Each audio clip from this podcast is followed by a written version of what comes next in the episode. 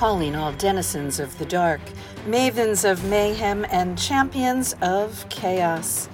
Lock your doors and listen close. It's time for another episode of Spies, Lies, and Private Eyes. Here's your host, Terrence McCauley. I am Terrence McCauley, and welcome to another edition of Spies, Lies, and Private Eyes on the Authors on the Air Global Radio Network. We're changing things up a bit here today by not having just one, but we're going to have two guests on the show at the same time. One of them is Max Allan Collins. He is an American mystery writer who is noted for his Nathan Heller series and his graphic novels. His work has been published in several formats, and his Road to Perdition series was the basis for the film of the same name. He has written several other series as well, such as the Quarry series, the Nolan series, the Mal- Mallory series, the Eliot Ness series, the Dick Tracy books, and novelizations for Criminal Minds and CSI, as well as even more work in comic books. Matthew V. Clemens is a writer and our second guest today. He's also a teacher who has co written numerous books with Max. They have collaborated on more than 30 novels and numerous short stories. He lives in Iowa with his wife, Pam, who is also a teacher.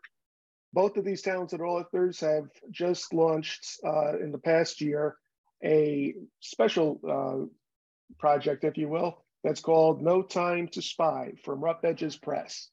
Thank you both for being here. And uh, why don't you tell us a little bit about your book? Max, why don't you start?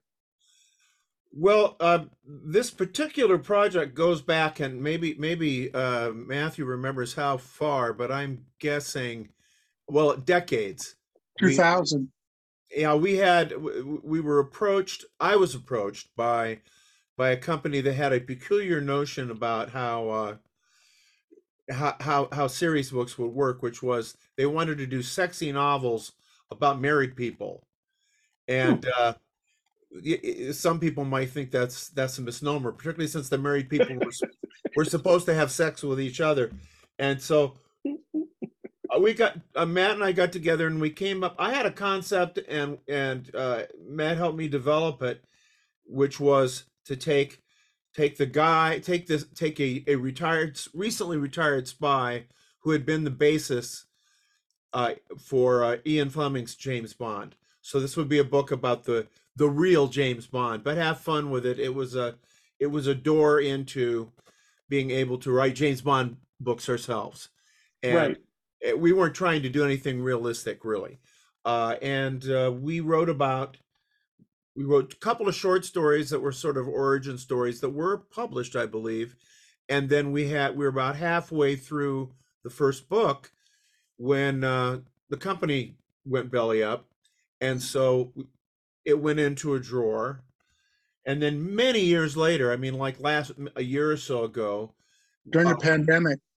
Pandemic uh, 20, yeah that's true. 2020 when they asked us to do Murderlized um, for wolfpack okay. And, and, we were going back through our short stories. That that's a short story collection i should say. Murderlized is a short story collection. Right. go ahead matt. And but we had we had those two short stories and I, as i tracked those down going through all my old computer files, I said, Oh, by the way, you know, we got five chapters of John Sand from this book that never got published. Okay. Um, the sexy story guy in around 2000 or 2001 was paying us a dollar a word. Hmm. the, the two short stories never got published, really. We've got galley copies of the books because that was where the stage where he ran out of money. Oh, okay. So there, there's probably however many authors were in the anthology. That's probably how many galley copies of that book exist okay. in the world. Um, eventually, those two stories ended up in, in murder. Well, one of them ended up in Murderlized, and maybe one we held back. But we had those five chapters, and we started talking about okay, if we take out all of the Cinemax stuff, this is a real story. This could be right. a real novel. And Wolfpack was interested in Al's work at that time. And we pitched that as something we would do together. And, and Wolfpack said, okay. And so we ended up finishing that novel during the pandemic and then God, we outlined and wrote two more in about a year. Wow. Okay. Um, so it, it was a really busy time, but it was the pandemic. What else was there to do? Exactly well, right. The thing about the thing about John Sand is that uh, the thing that, that that was and is tricky is finding the balance between there's a kind of cute high concept here of like well this is and we never really we never mentioned ian fleming i don't think i don't know that we mentioned bond but it's just uh, kind of understood and mm-hmm. fleming mm-hmm. appears in one of the books without being you know without being mentioned by name. Friend uh, the famous british author who was on a was traveling under a pseudonym. Yeah. And and so so there's a uh, there's a sort of whimsical cute aspect of this. But what we really wanted to do was write the kind of, of, of Bond novels that this guy named Ian Fleming wrote, which were right. very tough, were a little over the top in terms of some of their, you know, the, the concepts. And so we, uh, I think we had, I mean, we had a lot of fun with them, but we never took them into spoof territory or, right. you know, that because, and some people sometimes reviewed them like we were trying to write spoofs. Believe me, if I was writing the spoof, it'd be a hell of a lot funnier.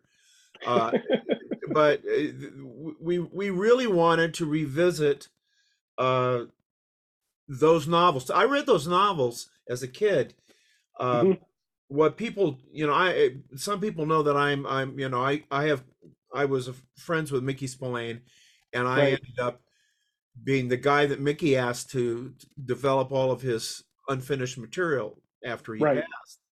And in in like when I was 13 or 14 years old, I was even then the world's biggest Mickey Spillane fan. Well, Mickey, you know, had, had stopped writing in 1952, stopped writing novels, and so NAL Signet started putting out. They they needed something to fill the gap because Spillane was their big thriller writer, and right. they they went to Ian Fleming and they published even used the same cover artist. They published Fleming as the the British Mickey Spillane, and oh, that okay. and that jump started the whole, you know, Bond thing in in America. Well, I was reading those books and loving those Bond books. This would have been 1961. You know, I mean, a long time ago, and I was a kid. Um, and I and the the movie Doctor No came out and it debuted. I think a Wednesday or Thursday. It opened uh, in the Quad Cities where where where my friend Matt lives, Davenport, and I somehow talked my parents into driving me to Davenport to see the the opening of this movie of this book mm-hmm. series I was reading. That and I was the only person I knew who knew who, who James Bond was, and I'm sitting there and and and and Connery is like Bond, James Bond, and I was just over the moon with that. And so, uh, ever you know, ever since then, it's been in the back of my mind. And I wrote I wrote a, a, a spy novel in, in high school, which of course, thank God, never got got sold.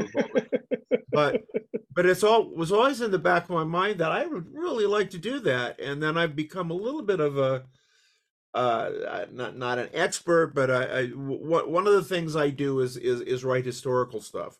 So right. now enough time has passed that you could say, well, we can write about James Bond essentially as an historical novel, historical thriller.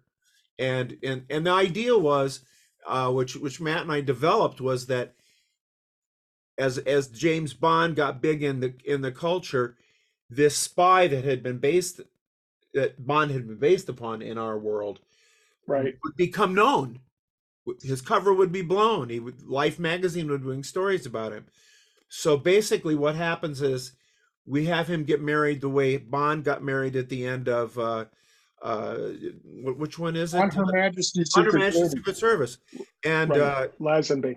Yeah, and at the end of that novel and end of that that movie where she is killed, that character essentially we we don't use that specific character, but he's married and he's married to a rich woman and then he gets recruited into sort of a sort of an uncle type of uh, agency.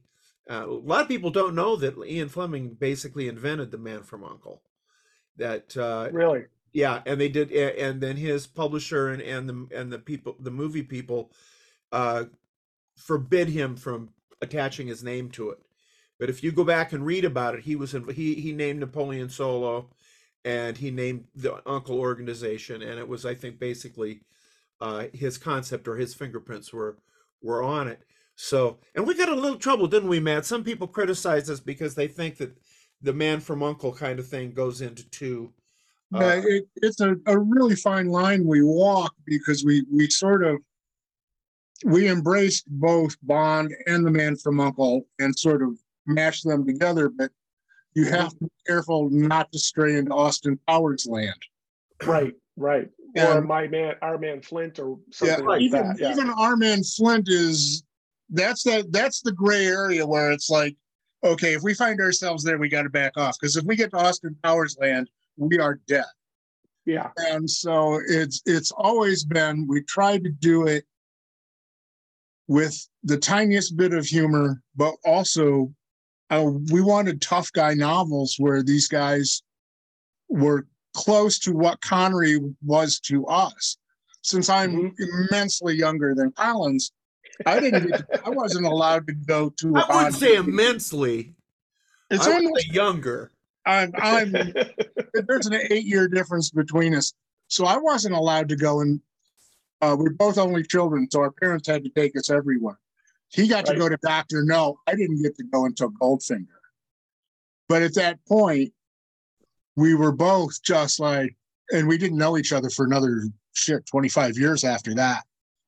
And but at that point, it was like we were both smitten with this dream of writing these books somehow right. and finding a way. And in 2000, a guy who wanted had the worst idea for smut in the history of smut let's write stories where the husband and wife have sex only with each other, which is kind of like real life. Um, I can't believe he didn't go broke way sooner than he did, but it, it gave us the gift of this character where we went, well, what if? Because he had to be married. He had to, that, yeah, he had why... to be married. And it's like, so our touchstone became on Her Majesty's Secret Service. Right. And from there, we just sort of started playing what if which is what we do with everything. And it it grew into three books. Right. They're, they're, very tough. I mean, the books are, and this is where we kind of, the idea that we're sort of like Man from Uncle is is silly because uh, you get to that third book, uh, it's it's it gets grim at times, and uh, and we're we we also are somewhat real world. I mean, we've got for ex- for example, uh, John F. Kennedy is a uh, is a character in the books, right. and uh, at, at, spoiler alert, Kennedy gets killed, and in the third book, uh, we we actually deal with John Sand's um, feelings of of of you know of of, of revenge and his right. his his his sorrow because this is this is a a friend of his and kind of his boss because you kind of was Kennedy is the guy that gets put, that puts him into this organization that that is is like uh, is somewhat like Uncle, and right. and so he goes. I mean, he, he it's it's it gets pretty pretty dark. There was a, a lot higher body count than I anticipated. Um, That's a lot of, that happens. A lot of people died, but it was also a case of um, over the course of the three books that are included in, in No Time to Spy, uh, we got to revisit things from that era that we we both loved. We we spent mm-hmm. time with the Rat Pack and John Wayne and John Kennedy. Uh, Liberace showed up for a little while. And how could he not? Uh, yeah, exactly. But his you're gonna go to Las Vegas and not check in with Liberace. I mean, let's. And he had a clue for and he had a clue for Don Sand. Um, but it, it was a chance to do a, a touchstone to to the things we loved about the 60s, but also the history. Uh, Sand witnesses the assassination of Trujillo in the Dominican Republic. Um, okay. he, he, is at the Ich bin ein Berliner speech in Berlin uh, and stops somebody from attempting to assassinate Kennedy then. Um, Right. Okay. there there are there are enough holes in the history 50 years later where we had room to play Right. and that's all you can ask you just need um a seed of doubt about a specific event that gives us the ability to go in and wait around and play with it and turn it into something that we can use Right. know, You the- give a uh, I'm sorry. Go I was going to say there's a you know when we bring somebody like Liberace in, I mean yeah, there's a twinkle in her eye when when when when John Wayne turns up or something like that. So so we're not, you know these these aren't grim books by any any means, but they're they're Mhm. definitely not silly books. Uh, and uh, we we even explore his wife is a uh, an oil executive, and we really actually explore that whole area of of uh you, you know she, she's looking into in, in- into farsightedly uh environmental concerns and i mean there there's a lot of reality and and fun in these books that's connected to to to the real world and you we always say matthew and i always say that between the two of us we kind of add up to one smart guy either, either one of us would uh, on our own would not would not be smart enough to do some of this stuff but uh but we do you, you know we do mesh well you don't write 30 books with somebody by accident Exactly. And that's what was going to be my next question. I was going to, I'm always fascinated when people have writing partners and write successfully with each other. You've done it, uh, both of you. Frank Zafiro, who I've interviewed, has done it with Eric Beetner. And I'm just wondering what do what is each of your styles and how do you complement each other in so many projects? I've told people for years it's like jazz. I know what his strengths are and what my weaknesses are. Right. I know I need to write placeholder dialogue because Al's going to write killer dialogue on top of it. And so there are places where I get to solo, there are places where he gets to solo. But the thing that, that we have always talked about is that in working together, it's not his voice, it's not my voice. There is a voice that is the voice of each particular novel. hmm Um, we've worked on enough different kinds of projects together, beginning with CSI, uh, where he basically brought me on as a researcher. God, fifth show into the series, uh, they called ha- Al and asked him if he wanted to do books on a show he had never seen, but he knew I watched. Okay. And I also had done true crime at that. And so I had I had a forensic cop I could go to and say, "Can you help us? We want to get the science right." hmm And so we started meshing, learning how to mesh together there. Well what, literally what i don't know if you even remember this matthew but i had him uh, i he was really coming on board just to do the forensics and the and so really early in in first csi book i don't know chapter two probably uh it was a crime scene. And i Mhm. just said just take a run at the crime scene chapter. And because because you're you know because i don't know any of that stuff and so he delivered the he delivered a rough draft of the crime scene chapter and i just thought well he should be doing this with me and and that's when i that was when uh, you were originally invited aboard to be the researcher Yep. and then i just said and of course we had written some short stories together so i knew i knew how well he wrote and so so then we uh we began plotting them together Mhm. and um very very rarely have i ever sort of completely rewritten him uh and he i work with my wife if now I, I i get to sleep with my wife matthew will not let me sleep with him We talked about it, but it's not going to work. it's never it's never i've never been able to go you know he, he won't go that far with me but Not past uh, the planning Turns, stage. turns out there's a line. But my wife and I have done have done eighteen novels have done eighteen novels together, and uh, we I have a similar process with with Matthew, which is deliver me a a rough draft that is about fifty pages shorter than what we're supposed to deliver. So I've got room to to move. I've got room to expand, and and also you can say, and well, my wife will do a thing where she says, "Fight scene here," you know, and because she's she's like, why should I take a run at that when you you know when he does Right. that all the time?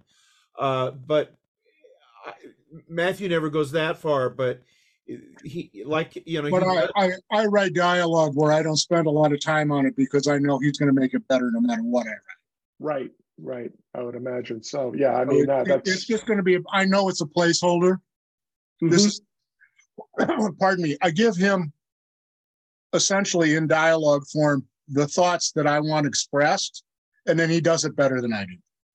Well, that's Right, kind of that's kind of you to say, really. Uh, I, I, you know, I have some difficulty with. Uh, not, I- I've also collaborated with one of the really fun ones is with Dave Dave Thomas from SCTV.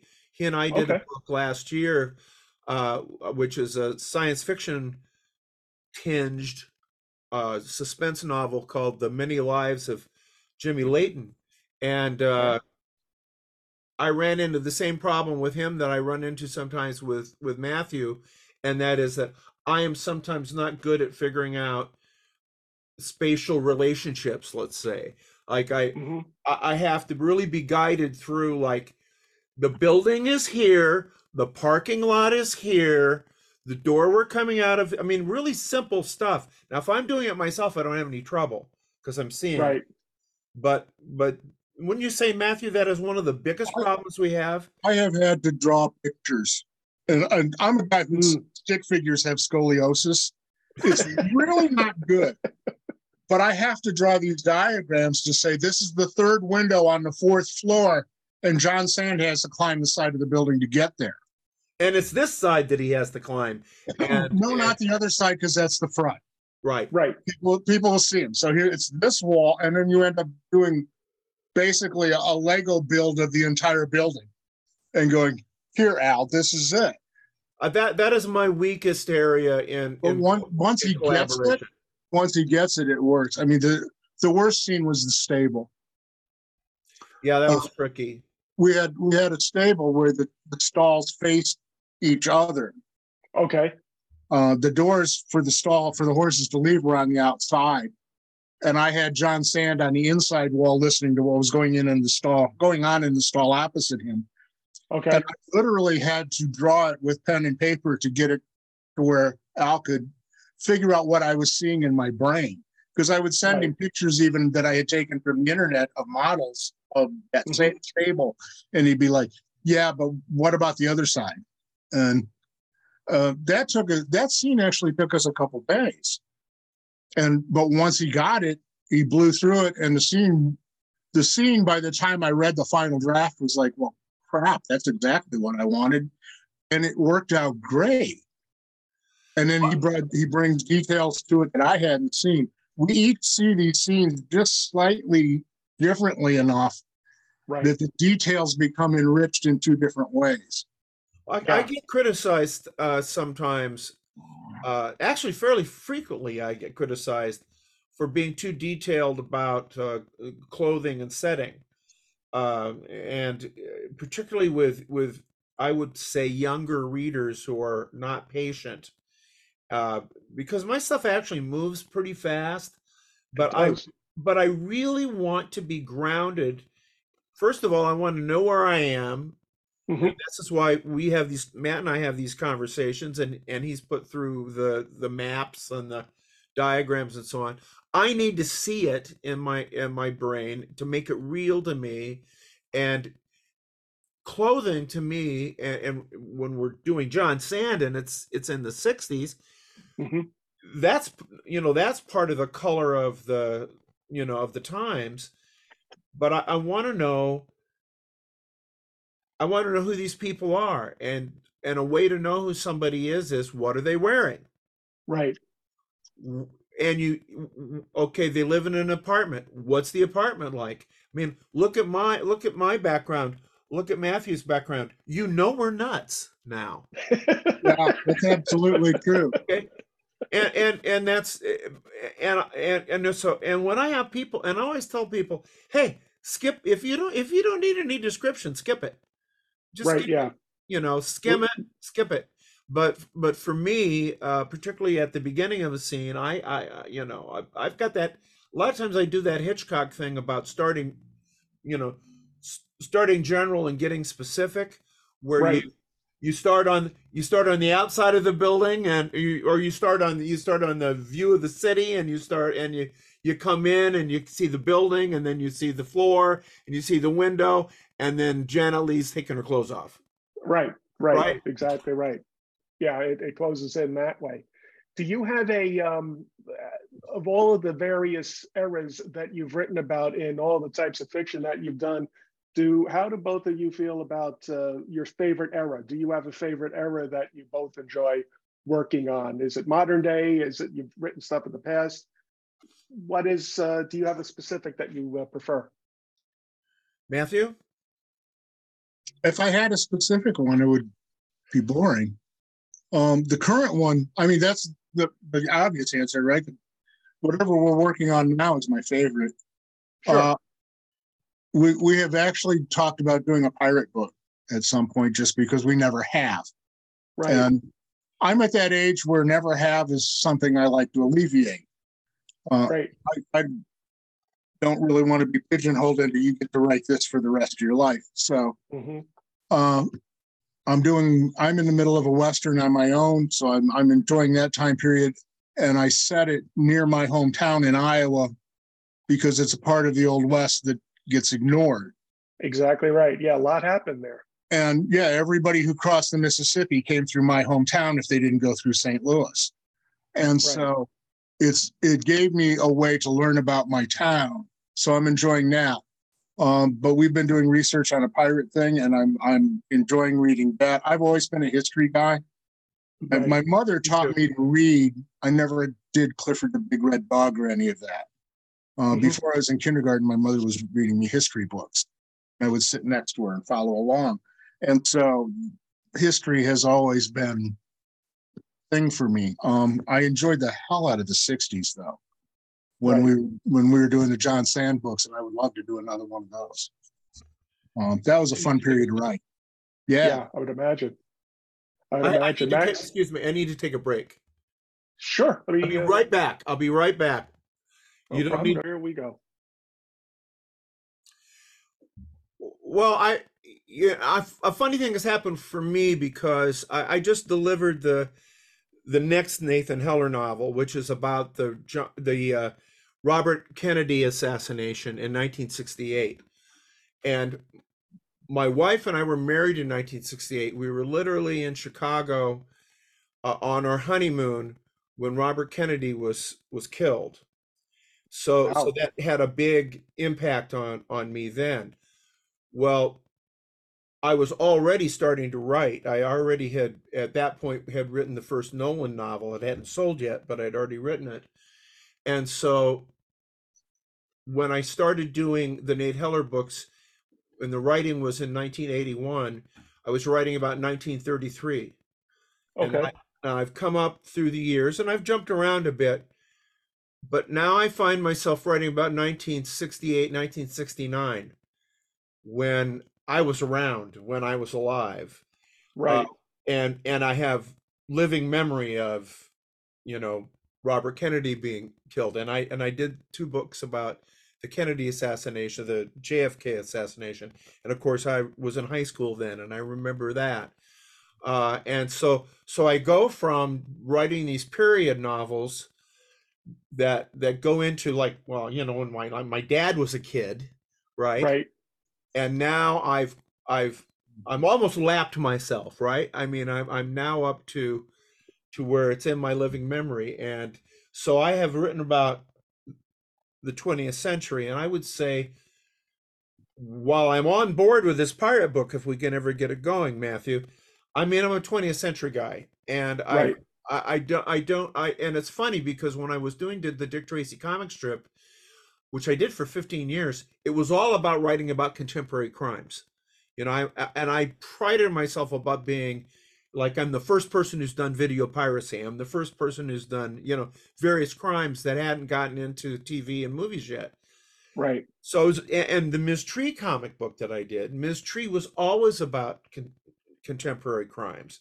So I had mm-hmm. a very, there was a period in my career in the 80s and 90s where I was 70s, 80s, 90s, where I really was, that was the thrust, was that I was doing contemporary stuff.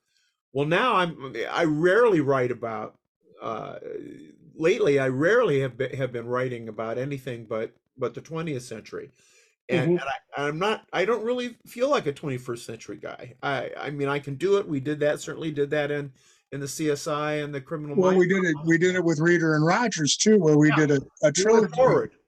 We did a trilogy that began with the presidential election of 2028. Okay. And Suddenly, that seems a lot closer than it Yeah. did when we were writing those books back. Uh, we had 10 years ago. overturned Roe v. Wade in 2014. Um, that was the first book we started assassinating Supreme Court justices Okay. in a book called Supreme Justice. That was the first book in the trilogy. And then it was a megalomaniacal billionaire who wanted to be president, and that was 2015. And then we decided we didn't want to write these books anymore because things were getting weird. They kept coming Right. true. And it was, it was like, if we write a fourth book, I'm I'm gonna have to move to like Luxembourg to get some peace and quiet. Right. 'Cause Isn't they- it funny when you get these criticisms that your stuff is too far out there or that couldn't happen? I remember when I wrote uh, the Moscow Protocol, part of my university series last year, some people called me, uh, sent me emails and said, Oh, you have the uh, North Koreans having uh, precincts and spy uh, entities in San Francisco. That had never happened. And then you read the news you, yeah, exactly right it's uh, it's a little bit rewarding when you get one of those uh, kind of negative reviews and you get proven right, isn't it? Well, well, also also is it- it's like okay, um, way too much of this stuff has gone past where we thought we could go that was too weird. Mm-hmm. And it's like, okay, political thrillers are sort of off the table for us because reality has outstripped us. Yeah. I just I wouldn't even be know where to begin now. Well, I'm Mm. having I'm having what something that I've just started to, to to wander into, which has been kind of interesting, which is the, the series that I began when I was basically in college or in my early marriage. Uh, like Nathan Heller, for example, I I have aged him. I have you know that that's a decision you have to make when you do a series. Mm-hmm. So so he is in his 60s in the in the current you know in the last in the last novel that I wrote it which will be out next year. Uh and I wrote a a quarry novel. The quarry novels were started when I was in college. And I wrote a quarry novel where he was basically because he's always been my age. Right. And I've just faced it. I he's he's over 70 in this novel Right. and uh, and so so writing about these characters at an older age uh, both me as as an older writer and the and the character as an older character has been very interesting and i kind of wondered whether people would accept that Mm-hmm. i know i have there's there's a line in in in uh quarry's blood which is the book that where quarry is about 70 years old where he's go- he's trying to find out who tr- who tried to kill who tried to kill him and he's going back through some of his earlier adventures Mm-hmm. to check up what happened in this case 20 years later? What happened in this story 20 years later? And at one point he says he's on a geriatric sex tour because because you don't i can't do a quarry novel without a sex scene or two you know 'cause- but uh so and i really can't think of other writers with series who've really done that and I, i'm sure there are but i always think about like rex stout he would do things like have people from early cases show up who have aged Right. and, and archie and and nero wolfe haven't aged Right. They're the same age throughout the and whole. he just and he just and I like I love that about him. It's like he just like deal with it. This is what I'm doing. These are my characters, and so I accept that. Right.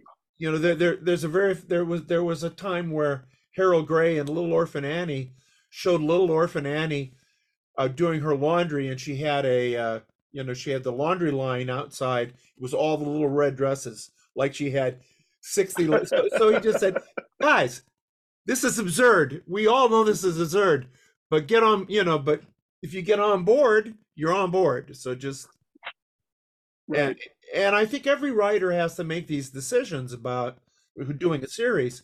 What do I do? Do I do I age them a little slower? Do I, you know, uh, because if you're writing about a character that you created in say 1980, well, not in Mhm. 1980 anymore.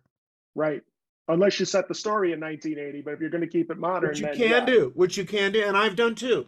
And I did, and and that that's what happened with Quarry. I had done four novels about him, and again, it was when I was in high in in college, and they that was it. They dropped the series, and I went on about my business like we all do as as professional writers, and then it, a kind of a little bit of a cult thing started happening with him where I was getting mail. Of course, Don Westlake said to me one time, uh, "A cult writer is seven readers short of being able to make a living." Right? and, and I like that. and eh, Eh, but but it was something was happening and then I, I i i had some success with true detective the first nathan heller book and i was and I, I and i had a publisher say what do you want to do? And i said oh, i want to do another quarry book. So i did i i did another quarry book. And that was and then it got a little attention but it went away. Then years later hard case crime happened. Right. and hard case crime was i was i was i think the only living author they approached. They were doing erle stanley gardner and and they eventually and they they they did westlake i don't know whether don was still alive at that point but they were doing older writers I don't think so. Uh, i don't think he was John passed not long after I met him, and that was in the nineties, I think. Early two thousands. yeah It would so, be the early 2000s. Yeah, because so I they met him came, up you know here they in came to me and and wanted to reprint a couple of the nolan books that had been out in the you know been out in the early 80s in the 70s and 80s and when they came back after they did one reprint they came back to me and said now we, we want to talk to you about doing other reprints. I said i'd rather do new ones. Just pay me what you're paying me for the you know the reprint rights and i'll do new ones because i this is this is what i do. And so so i i wrote one i thought i'll i'll end the quarry series. Right. And I call and the book was called The Last Quarry, and he was older. Right. And then it sold well, and we got really good reviews. And um, I was standing in in a in, in a buffet line at an MWA thing at a Bouchercon, Okay. and I was with the editor Charles Ardai, and he turns and he says, "Well, it's really too bad you ended that series with the last quarry." And I said, "How about we do one called the first quarry?" And then Why I not? started, I started right. I started filling in the you know I started filling in the blanks. I wrote about him because in the first book I wrote was the end of his kind of the end of his career as a hitman. So I went five years back. Then I mm-hmm. then I wrote about the span of time that nobody asked me to write any quarry books, and and just filled it in. And then kind of I recently caught up, and and am and now I've done one with Quarry who's 70, 71 years old. Uh, Okay. I've had a very unusual and blessed career. And I, I think what some writers don't know is that, you know, it's really great to be Harlan Coben or one of these guys that makes huge, huge money. The, the thing I think some writers don't understand that is if you don't have a huge success, uh, you know, then, but you're successful enough that people want more books from you hmm you really it really opens the door to more creativity on your part i mean i i would not want to have god bless robert b parker but i would not have wanted to write that many spenser books in my Right. life uh and and frankly he eventually got frustrated and he started doing some westerns and he, he you know he did a few other things Jesse Stone. Yeah.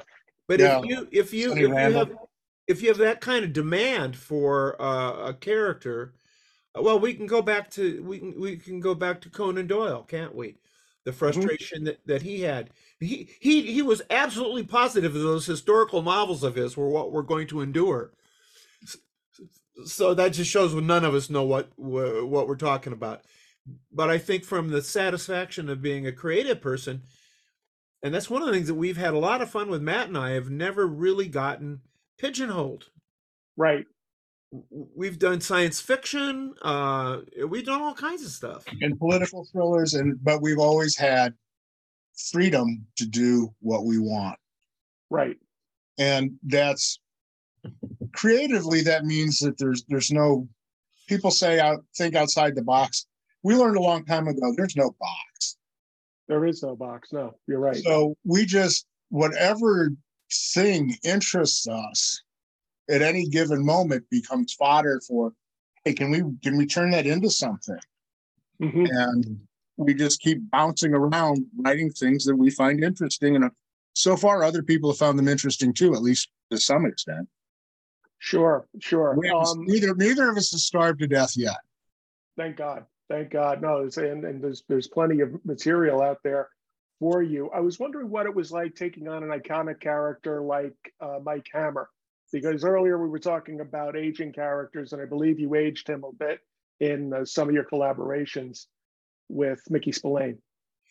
Yeah mickey um mickey always kind of never never admitted him being older than in his 40s even though he always again this is the rex stout thing where he would also refer to him being a combat veteran and y- y- when it gets to be past the year 2000 and you're writing Mhm. about mike hammer and you're talking about him having been in combat in, in world war ii you know the the timeline gets a little weird uh what i i was in a unique situation with with this with the spillane project because i was able to basically everything was turned over to me from his Mhm. files and mickey because of there's various things we don't need to go into but for various reasons he had a lot of false starts on things. And where he'd start something and like for example he had 100 pages of one and he was behind deadline and he took an old book off the shelf that he had written in the 40s and turned it in, it instead. And then he didn't return to the book that he started. Um, and and I, and there are a lot of reasons for why he didn't why he didn't complete things some of them having to do with his jehovah's witness religion that he that became involved in that Okay. frustrated his ability to be able to do the kinds of sex and violence stuff that he was famous for and was expected of of him but i had i had manuscripts dating to literally 1945 Wow. my Mike Hammer before I the jury to for example King of the Weeds which was he conceived as the last Mike Hammer story until he got the idea for the Goliath bone and put it aside.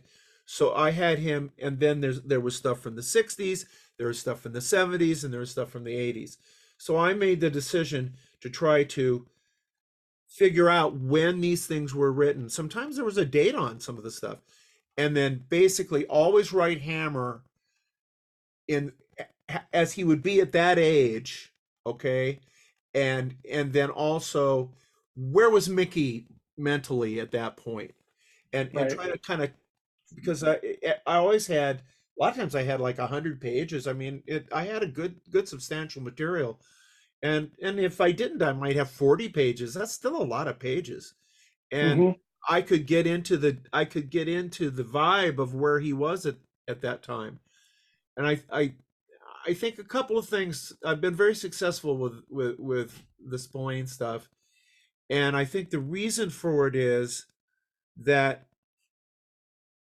I didn't ever I've never tried to write like Mickey. I just Okay. do write like Mickey kind of when I get when you when I try to do Mike Hammer's character faithfully.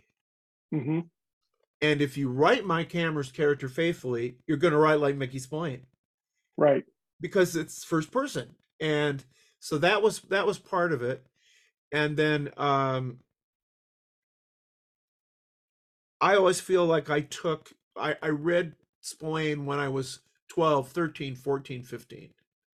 That's when I became obsessed with him. So I took him like vitamins. Mhm. So I, I he, he he's he became molded to my DNA. So I don't have to try. And and people never understand that I was not intimidated whatsoever about this project. Mickey believed in me. He picked me. I don't I don't doubt him. And I and and then I always had stuff by him to spark off of. I'll tell you the one time I got intimidated was fairly early on. I think it was about the fourth book. I had a, a pretty good chunk of manuscript, maybe 70 pages.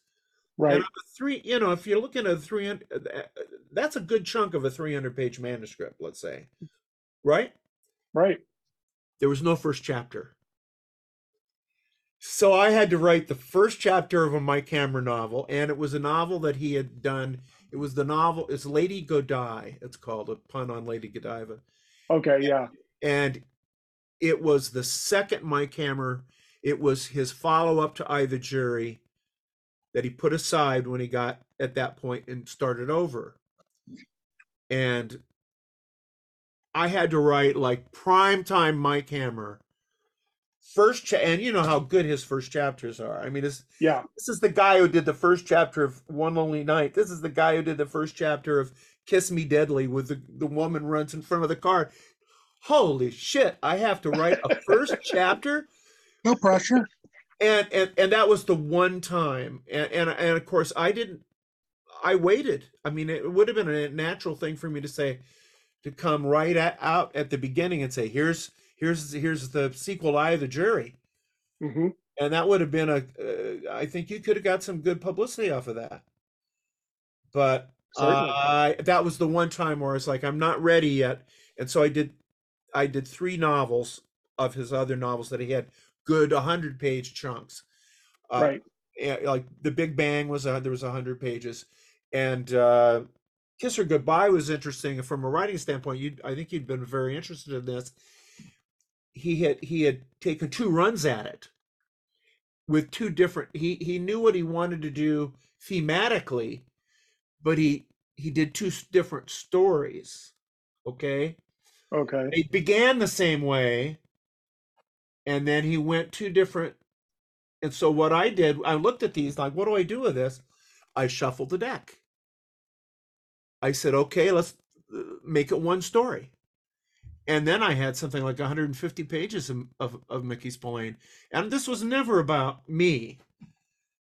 This was about completing his work. This this this, this is like I put him on a level with, and I know not everybody does, but to me, he's he. To me, it's Hammett, Chandler, Spillane. That's it. Right. That's private eye fiction. And uh, yeah, Ross Macdonald, cool. I mean, yeah, yeah, I know. There, there's some really good people, but it all flows from those three guys. Every single thing flows from those three guys, and I'm I'm finishing the work of one of them Yeah. that is so special and and I, i'm never going to be you know i'm never going to get first billing on a mickey spillane book No. and, But you know, you know, and i don't want it i don't Well, want yeah. I was just about to say that, yeah, because at least and and you're lucky that despite all the books that you've written, you can appreciate the position that you're in, that you're able to do that, and you haven't gotten jaded by the process at all. Well i've been lucky in that i have I, and part of it has just been i've been trying to make a living but man and i talk about this all the time i mean we're we're, we're, kind of blue collar writers if you get right down to it hmm and and I've never been in a position, even in my best year, like the Road to Perdition year, where I you know I had a hundred thousand dollar check. Basically, I'm I'm you know I I'm just trying to make a living every year. I'm trying to make a living, and and and you know so I don't have that I don't have that luxury of of of not producing. Well, because of that, I have had enough. I mean, if, if you took Mickey Spillane out of my my work, there'd be plenty left, and I would have I would have a reputation. Yeah. I mean, if anything, I'm probably damaged my reputation a little bit by, I I think the fact that I've done, um, well, the work I've done with with Matthew, uh, Right. you know that that we did. How many CSI books did we do? Eight or ten? We did oh we did eight for CSI, two for CSI Miami, but we also did a dozen jigsaw puzzles and four or five graphic novels, and we just did a, a ton of work because it was easier to hire us than to vet new writers. Right. Because it was a there's a production company and a publishing company and the networks involved, and it just became easier to okay, those two guys got vetted to do the books, hire them. And so there was at one point we had put more words in Gil Grissom's mouth than Anthony Zuiker. And that was kind of cool, but it, it was also like, oh, you guys are tie-in writers. No, And- you're not. You've done more than just tie it. But we had done, we did CSI and CSI Miami, and then it was uh Dark Angel, Criminal Minds. Uh, we did one book for Bones before she smartened up and went, wow, that's my money character. That we can't let anybody write that again. But we did uh, we did like 17 tie-in novels and all these jigsaw puzzles for NCIS and NCIS LA and CSI. And those people liked us and hired us, and it was easy money because it was a week's work for us. But it was you get that stigma of, oh, they they write for money. Right. But you know what? Also, Matthew, remember. That's, I mean, that was the job. But but remember, we also got on the New York Times and USA Today. Yeah. And yeah, people and- like and- this stuff. and the only time I've been I've been on the on the New York Times probably half a dozen times, but the only time it was really kind of me was Road to Perdition because I because that is my property. The rest of the times I was on I was like I was on for Saving Private Ryan, I was on for American Gangster. Uh, we were on USA Today five times I think for for criminal no for uh for Yes. CSI. And you don't think I put that on my covers? You don't Damn right. I it's brag about that? resume. But it was like I before before I was a writer, I worked in a factory for 14 years. Wow. And so I have understood, I've come, I've come at writing with that mentality. And I have understood since the very beginning that my job is production. right. And I'm, I'm not in sales. I'm not in supervision. My job is production. And that's just the way I've always approached it. So it has been, it has been easier for me to deal with the fact that, okay, 2000 words a day, six days a week, that's what I do. And as I've aged, I've gotten a lot lazier. But it, it's a case of that was when we were doing CSI and all of that stuff, we figured out we were turning out product for them every 90 days. Right. Um, that was a fairly hectic schedule for Yeah. about six years. And, but it was a ton of fun, but it was just like, okay, it's Sunday, my work week starts. And you do Right. your word count for six days. And then on Saturday, my wife gets to have me do whatever the hell she wants. That's when I do all of the honeydew stuff and everything. And then it's back to work on Sunday. Um, Right. the schedule's not that hectic anymore, but my mindset hasn't changed. This is, and Al's always had this because that's where I learned it. I learned it from being in the factory and watching him and Bob Randisi and James Reasoner and all of these guys who got up every morning and went to work because that's the job. Exactly right. Exactly right. And that re- brings me to a question first for Matt, and then Max, I'll ask you the same one. How do you keep your creativity fresh since you're both so prolific in your own right and working together? Um, I know you put the work in, I know you work every day, but how do you keep that creative spark alive? Do you read a lot? Do you watch movies? Uh, not, as much, not as much as I used to. Um, a lot of people tell me about stuff, or I, I will trip over things that uh, that will interest me. I've always said that the, the two most important let, words to a writer are "what if," and Mhm. so I would use I used to daily. I would go to breakfast and read the USA Today because there's always a seed. Um, there's always a seed for something, and um, I get uh, you, you you're Facebook friends with Larry Swayze. Do you know him? Oh, yeah. Yeah, he's a great guy. Uh, Larry's my brother, and Larry will tell me we watched this, uh, you need to go watch that. And then maybe that'll set something off. Al's telling me what he's been watching. So you sort of learn about things that way. But it's a big world with a lot of stuff. It's not that hard to find ideas. It's just hard to go at, at this point. Uh, Al and I are both having issues with health that are slowing us down a little bit. Um, Mhm. I haven't been sleeping for about three years. And now that I'm finally on the right track, it's like I'm finally feeling the itch again to get back to a more diligent schedule. Sure. And so it's like there's there's always stuff out there in the world that is that's like, hey, look at me. I could turn into something. Right. And right. Yeah. and then we sit down and when once we sit down together and go, what if? Well, then stuff just bounces. It's it's like a game. Yeah. Right. You feed off each other. What about you, Matt? Yeah. Well, uh, interestingly, I think uh, I, I had been a voluminous mystery reader, particularly of what they now call noir, that we we called hard boiled, and I for a long time all I ever wanted to do was be a, a, writer of private eye fiction, basically. Mhm. And then when I started publishing in the in the in the early 70s, well, it would have been around, yeah, it would have been 72, 73. I, I found out that if I was reading something and it was of any, uh, a, a mystery novel, a suspense novel, uh, I remember George V. Higgins, who wrote uh, The Friends of Eddie Coyle. Right. I was reading him and digging it, and then his style started creeping into my work. And I started writing dialogue like George V. Higgins dialogue. Yeah. And I and and I had this realization that I was enough of a natural mimic that I, I, I better not read much in my field anymore. And so I, I cut back to only reading people I'd already been reading, like Ed McBain, who was still publishing at that time, you know, Stout, and there's these people that were still. And when I started out, a lot of these people, Agatha Christie was still publishing. So Right. you know, I, I was I still read that stuff. If Mickey, re- so, but I stopped reading contemporary stuff unless I was on a awards committee, which I Right. would do now and then, which was a kind of a way to keep up. Like if every five years or so I'd read the, the award books, uh, then I get a sense of what where are we, and if something like really hit.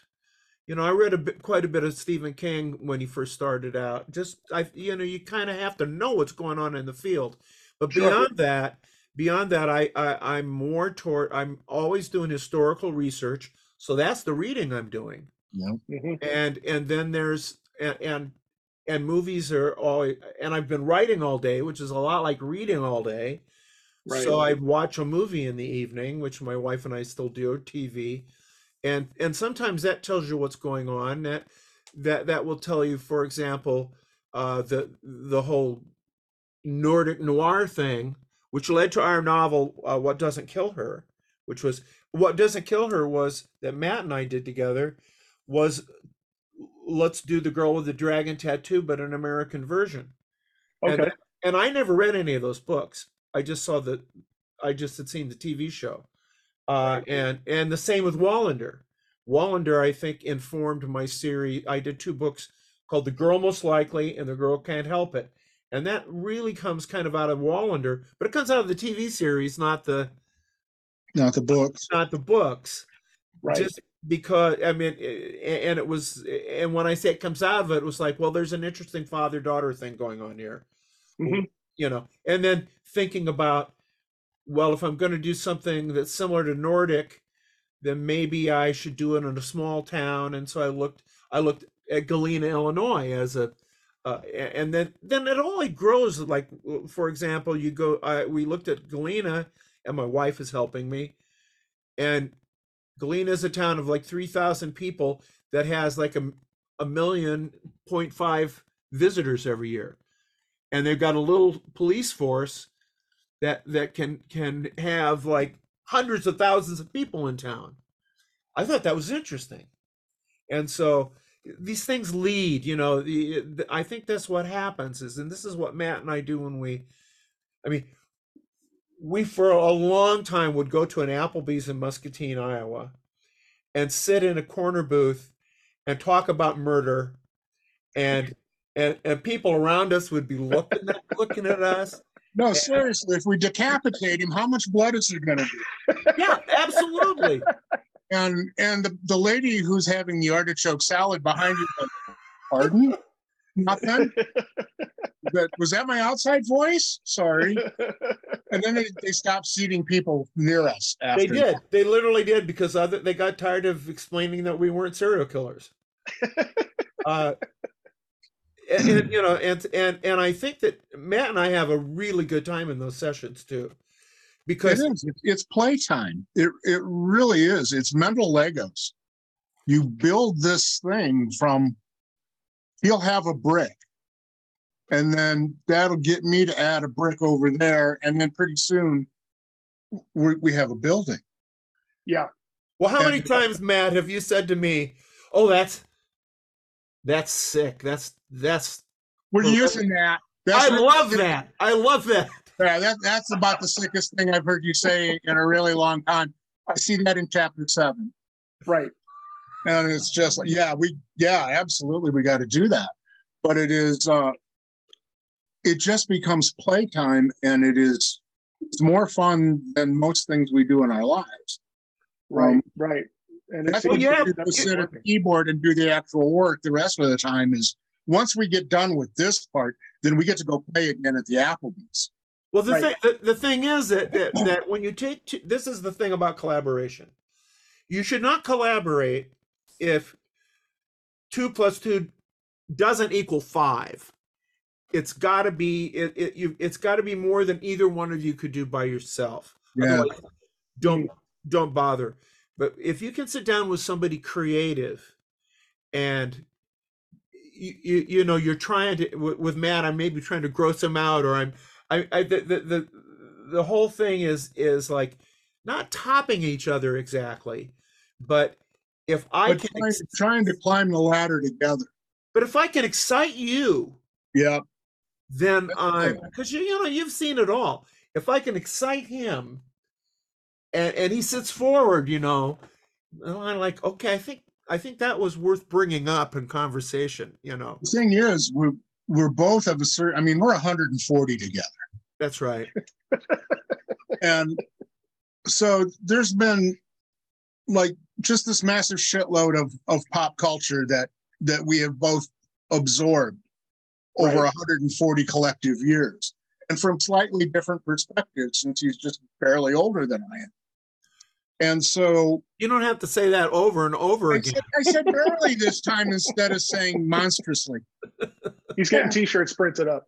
I have a coffee mug. Um, but it is uh it's a case of trying to find the thing that either we haven't seen or heard or that we can use in an entirely different way than it has ever been used um i wanted to write hec ramsey that was what got me interested in writing westerns um okay. It was 11 episodes on NBC and then it disappeared forever and ever. Amen. And there were two paperback books. And I've always wanted to write Hec Ramsey. But having done CSI and having some forensic background, it's like 19th century forensics were not the same thing. How can you turn into that, turn it into a Western that people want to read? And so you start building and building and building. And again, you just keep adding another Lego brick here and there until you figure out okay, this is what it what I want it to be when I grow up. Well, and the trickiest thing about the tie-ins that we've done is that they, you know, you you you're you're sort of part of the canon of the show, but you're not really able to add anything really significant. Mhm. And so so there are things where if we were writing one of our own series or just a novel, we could move things forward in a way. And and and that is probably the big limitation. And we've got we got in trouble every now and then for for things. CSI CSI cut stuff off because I mean, my God, we both do this for a living. So when Grissom and Sara start making eyes at each other, we can see where that's headed. Right. before But they when- did. But Before when we did did. it, well, before they acted on it for sure. But when we did that, they're like, no, no, no. Uh, there was a thing with Warrick being a, a gambler. Right. And at the end of season one, they sort of dealt with that. And we had him going into a casino in what would have been conceivably season two in the book and saying, this kind of sucks because he's a gambler. Right. And they cut that out because they're like, we're done with that. And it's like, how can you be done with that? Gamblers, smokers, drinkers, this stuff doesn't just go away. You know, exactly I, right. Because we're smoked inside the 22 characters. We're years and I'm inside the looking at characters, Terrence's cigar and I'm in love. And it, you you don't get to just ignore that, but they did, and they didn't want it in the book. So there is a Al and I used to talk about the benign neglect that they treated us with at the beginning, where we were allowed to do a lot more creative things with the city and different places than we were later on in the series. Well, they would do something to us like uh, they'd introduce a character who was very, very negative, and then we'd use that character in a negative way. You know, somebody that's a DA or somebody that they had trouble with. And then we deliver the book, and they come to say, "Well, next season he's going to be a good guy." Well, how about tell us Ahead of time. Before? Right. and, and you know so so what happened to us is uh i think what we we got to to where we maybe had a proprietary attitude toward these characters that we shouldn't have had Mhm. because we'd written It's them hard not to. how do you write how, i mean how could you write eight books about a bunch of characters and not feel proprietary toward them Yeah, and have your own vision of them too. Yeah, it it was a it was a long, fruitful relationship that, that died just when it should have.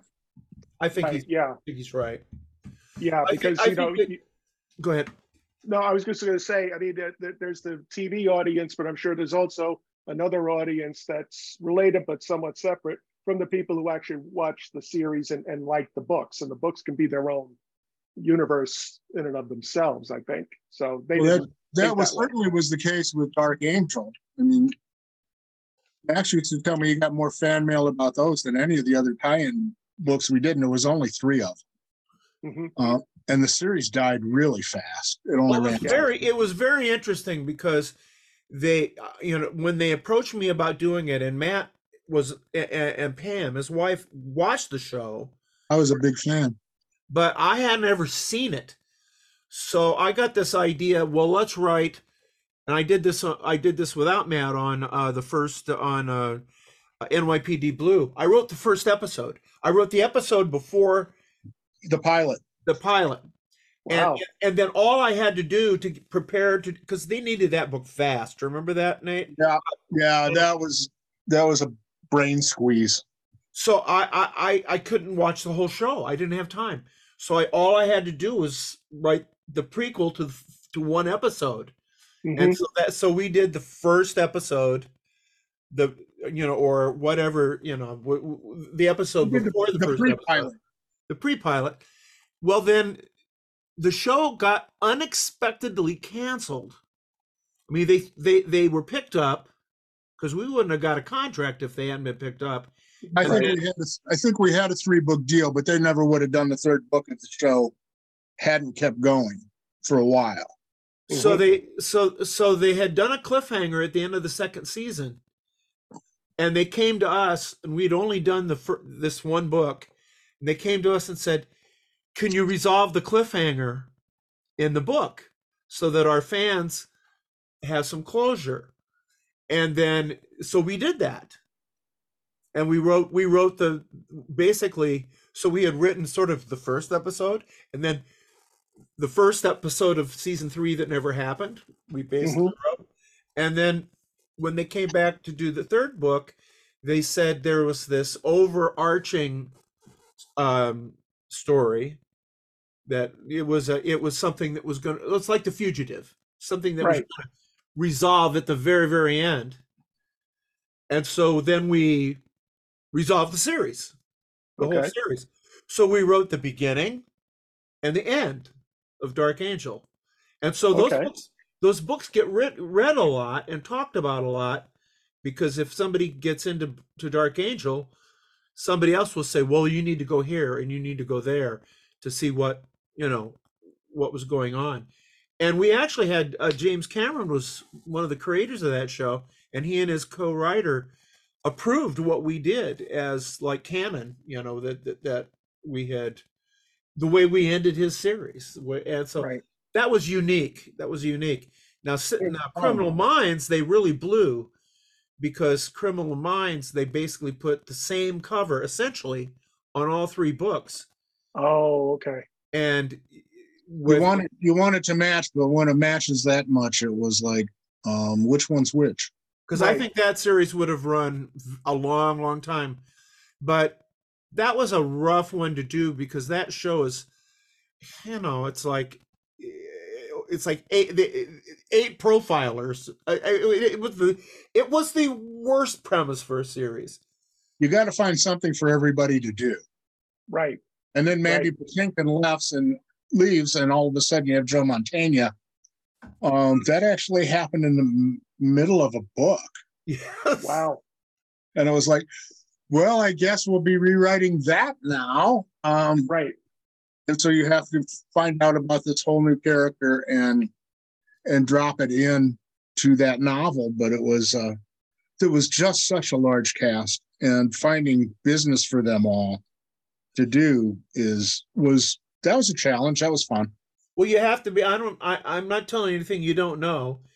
You got. You got to be able to be an artist, but craft is just as important. It, you know, you you got to. You got to. You got to be able to go to the toolbox and and get the nails and the hammer out and the screwdriver and the screws and the and the drill and that's a lot of it. The, the, And sometimes we hammered with the drill because that was all we had. well, the, the- you know, Hammer and screws in it's place. not. It's not. It's not just art. It's not just art. no, it's also a business as well. A business Um, and a craft. And a craft. Yeah, exactly right. Yeah, there's the, the, the brick and mortar of it too. It's not Well, I just the think Chan- theory I think stuff. Chandler said that uh, art art was what happened while when you were doing craft, and it just it, it just happened. Or it, it- sometimes, sometimes art happened while you're doing craft, but the first thing you have to do is the craft. Yeah yeah, that's definitely, yeah, people gloss over that. They think, oh, well, I have an idea, that's good enough. And usually it isn't. It's, It uh, it takes to do the hard work. Speaking of work, what new work do you both have coming out now? Matt, we'll start with you. What's, what are you working on on your own? And also, what are you working on with Max? Uh, Max and I are between projects, so this is sort of I'm on vacation. Um, Good. I'm I'm back to working on a western that it was the first time in my life I ever tried to write as a pantser and I suck at it. Okay. So you're doing it, so you're more of a planner. Oh my god. Oh my god. Yes. Uh, especially since I collaborate so much with Max. It is if he doesn't know what I'm doing or I don't know what he's doing, Right. you, you're done. So we we are very careful planners with the idea that the outline is absolutely etched in sand. And uh, Al always says that if he writes 100 pages, that's when he thinks he's got a book. Um, for me, it's the first time a character does something that's not in the outline. Okay. If the character doesn't come alive for me, I can never get get that character to come alive for people. Right. So I, at some point, I need the character to do what they need to do as opposed to what I want them to do. And uh, that happened in a Western and it blew up the whole book. Because, hey, pantsing. Um, so I'm, I'm now, I figured out how to fix it. And so I'm Okay. go, now I have to go do some carpentry and then I can finish it. Um, I'm actually about 58,000 words in. So, Okay. uh, it's not just like, wow, I think I got an idea.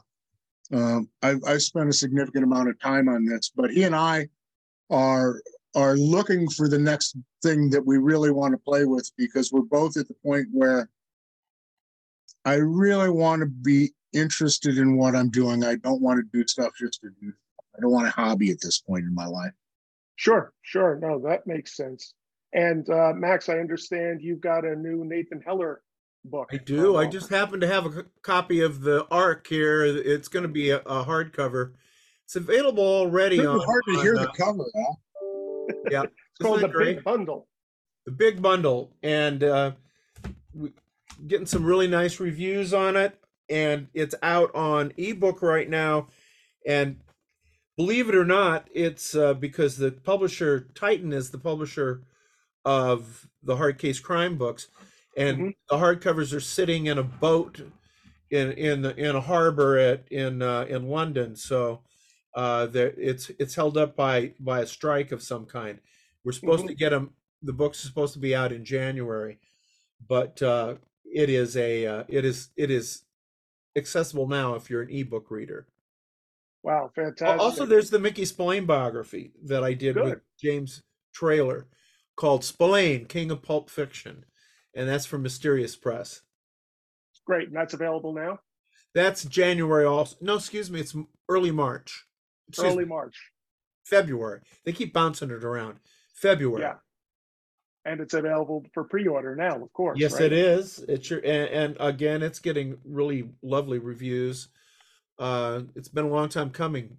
We've I've known Jim Traylor for many many years. We've done two other Spillane oriented books. We did one on Spillane on film a couple of years ago from McFarland, but this is a bio. This is a full scale um, literary biography. Fantastic. I know everyone is going to be looking forward to it, just like I know everyone is has learned a lot who's listened to you both here today. And thank you for both for taking the time out of your busy schedules to uh, to do this for my audience. I really appreciate it. Thank you.